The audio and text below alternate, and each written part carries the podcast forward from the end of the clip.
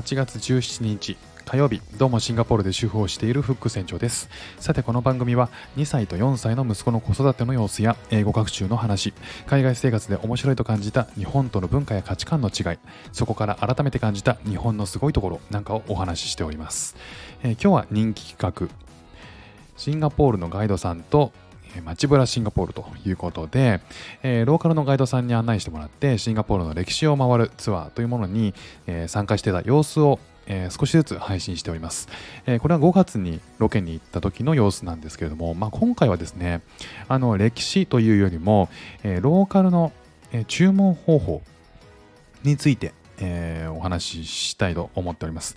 えー、このシーン、今日の、えー、シーンはですね、えイスラム教のラマダンという、えーと、断食をですね、えーと、年に1回するタイミングがあって、えー、1ヶ月だったかな、えー、その期間中だったんですよね。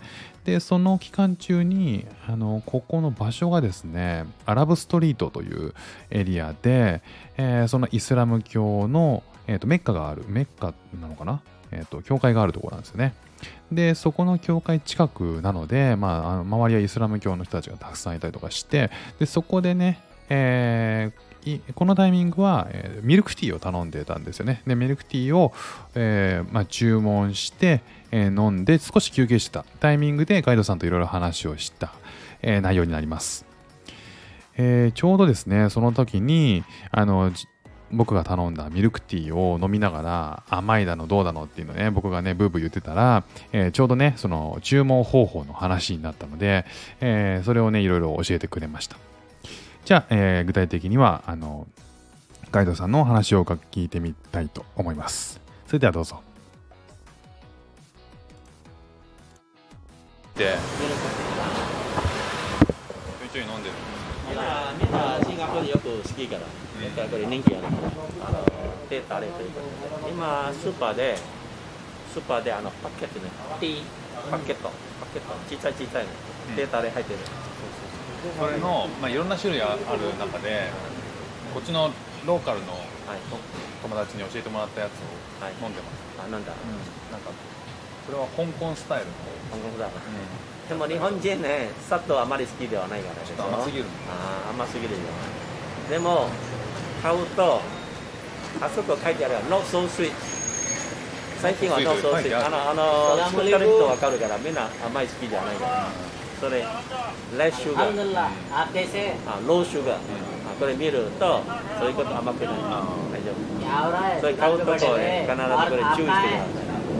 ローシュガーとかノーシュガーとか。Not so sweet これね僕の中ではスイートですツースイートツースイートそう天気ビレッジジョッペを日本人合わないで。も昔の昔の人は甘いのが好きだった。あずっと甘い。あジョッペをみんなずっと甘いの。甘いのが好きなの。最近ねあ。の最近ね元気のためにみんな甘い好きではない。私今好きではない。なんかツースイートあそうそう糖尿病とか心配してる あ心配してるんだ。そうそう心配してるわ糖尿病どこ行っても砂糖トゥーマッチだから私いつものソース言うと甘く甘いしないこれよく言うからमहमूद अंकल भी निक महमूद अंकल भी निकल गए 日本人分かってるのは、コーヒー砂糖入れないから、のためにのの理由は、砂糖入れるとあの匂いね味はもう感じない。分かんなくなっちゃう。そう。ですから砂糖入れないと、飲むと感じるなるほど。だから日本人あの飲むために砂糖入れない。シンガポール砂糖ないはいけない。そうなんでも最近は少ない。あ少ない砂糖入れるがそうしそうなんだこのこの時期この状態みんなでヘルうん、ヘルティだったらあの料理注文するともっと野菜入れてください、うん、ヘルティ、うん。まあ、もちろんもっと野菜入れてあと50セントかプラス少し。たまないから払う。あそれはホーカーで？ホーカーでさホーカーでどこにもあの野菜もっと多いのソソルティ塩辛い。そんなことも注文できる？オーダーできる？ケースバイケースで、うん。スープいっぱい作ったらこれダメ。あはいはいはいもう今自分で入れるそういうできる、あ例えば日本でラーメンも全部作ってる、うん。ロースソティだね、うんうん。ケースバイケース。あケースバイケース。あなるほどね。もし今新鮮に作るからね、あの最近は夢は新鮮に作るから何か注文すると魚ナスとか彼はやってるそれのソーソルティそれ彼はもう塩入れない。よ少しだけ。それできる。あ作る時できるでも作ったものは残念できないそれケースバイケース。日本の違うから。例えば私エビラーメン好きから。それ私スープが好きから。うん。スープ食べても少ないや足りないの。それ2つお願いもっとスープ入れてください。その代わりにねちょっとスープもっと入れて。いける、あいけるんだ。日本でいけない。ああそうだね。いけないね。日本のも来てもダメです、うん。こちらはいける。あと麺少ないもできるし麺多いもできるし日本では大盛り大盛りでのラーメン大盛り、うん。麺もっと入れて、そうなんだ。なんかあの最近最近はこう大中小ってもう最初書いてあるじゃないですか。ああいうふうになっちゃってるけどね。結構。それもいいからうんもう見ディアムラああそう。そうは中止よそう。そうそう。それもいいからそうだ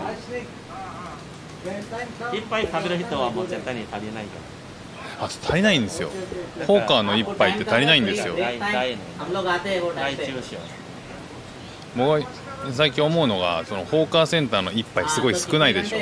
少ないじゃないですか。あの今度言ってくださいね。言えるんだ。もっと多い言える言えるああもうヌードルそれ一杯であと追加は50セント。時々もお金いらないもあるし。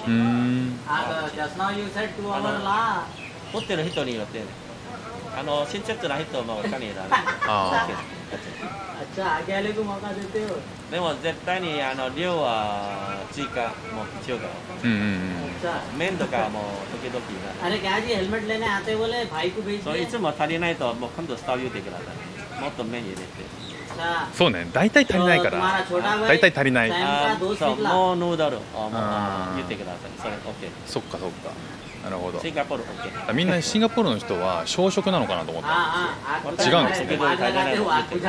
時々いっぱいあの欲しくないの今お腹いっぱいとか後まだ食べるので OK ヌードルハフまた言うからードルハフあるだからヌーちょっと少なくできるそうすると値段が5セント安くなるとかそういう感じ。あのだら少し安あの少しカットね。安くではないからでも他の量入れないああなるほど。例えばエビ1匹ね3匹ね、うん、もう4匹あげ4匹あげるかもなるほどなるほど。こういう感じで、う、別に追加あげる。なるほど。それはいいかもね、うん、ヘルシーになるから。今あの時期あの断食してるからですからお客さん少ない、うーん。あそういうことか。イスラム教の人食べて今そうなのか。今断食してるそれ7時まで。夜7時。でも彼によるとみんな5時頃買いに行きます。あと7時で。あなるほどなるほど。あそっか。5時まで5時に買いに来て7時に食べ7て時ブレイクとファーストか断食の後食べる。それ何日続くんですか？はい何日間続くんですか断食何日間ね？12時間。12日？12 12時間。12時間断食して。あの1か月する。1か月か。ああな。るほど。1か月前はもう1か月する。じゃあ朝の7時前に食べる。7時とか夜7時まで。朝食べていける。7時前食べて。大体みんないっぱい食べて。僕がそれをやるのは health check 前だけですね。そうです。つらい。つらいつらい。例えば明日あの検査行きますからそれ夜大体9時頃もストップしる、うん、そうです。そうです。すごい美味しい。ね after after health check。何でも美味しく感じる。一番大事です。そう。ごちそうさまでした。さあいかがでしたでしょうか？えーローカルの注文方法はね、えーレスローっていうね砂糖の量が決められるんですねローカルの人の頼み方ということなんですけど、えっと、シンガポールはですね、本当に甘いもの、えー飲み物がね、甘いんですよ。えー特にその最近のチェーン、えー最近のスタイリッシュなカフェとかだと、えーそんなにくどい甘さはないんですけどあのホーカーセンターっていうね、えーまあ、大衆食堂国民の人たちがかなりね利用するシンガポールの食堂みたいなところがあるんですけどもそこは本当にあのあらゆるものが甘いんですよね。でようやくねその注文の方法っていうのも分かってきたんですけど最初はねもうものすごい甘いコーヒーとかものすごい甘いミルクティーとかを我慢して飲んでローカルってこんな甘いの飲むの？とか思ったんですけどまあこのガイドさん曰くね昔の人は確かに甘いの好きだったんだけど今は違うよとね。今の若い人はね意外と違うよっていう話でしたね。砂糖の量とか、えーいろいろ調整して、えーなんだろうね。その甘すぎると糖尿病になっちゃうからとかね。結構気にしてるんだなと思ったのがちょっと面白かったですね。あとはね麺の量とかね、え大中小選べると。でもっと麺入れてって言ったら入れてくれるらしいんですね。モアモアヌードルって言えばね。すごいシンプルなオーダーの仕方ですよね。モアヌード。ル、ね、レスヌード。ル、ね、まあシンプルだなシンガポール OK ということなんでね、まあ、時々そうやってねあのガイドさんもモアヌードルしたのに失敗してもう食べたくないって思い あの経験もよくあるらしいですね。でまあ麺をひとたび減らしても値段は変わらない代わりに、えその代わりエビが2匹から4匹になるというねあのサービス精神も見せてくれるシンガポールということでね、えーいろいろ柔軟なんですね。だからまあ大衆食堂とか個人でやってるところっていうのは結構緩いんでしょうね。ただねあのスターバックスとかそのさっき言ったような、えースタイリッシュなモダンなカフェとかねそういうところだと多分ダメだと思うんですよね。まあ、日本も昔ながらの商店街とか、まあ古き良き柔軟さが残るような場所っていうのはねそういったものを感じられる、えーなんかこうあったかみみたいなね柔軟さを感じられるところもあると思うんですけども、まあ、シンガポールもねこうおおらかな国民性で今なおそんな注文の仕方が残っているというのもねいいところだなというふうに改めて思いました。ということで、えー今日も聞いていただきましてありがとうございました。副船長でした。ではまた。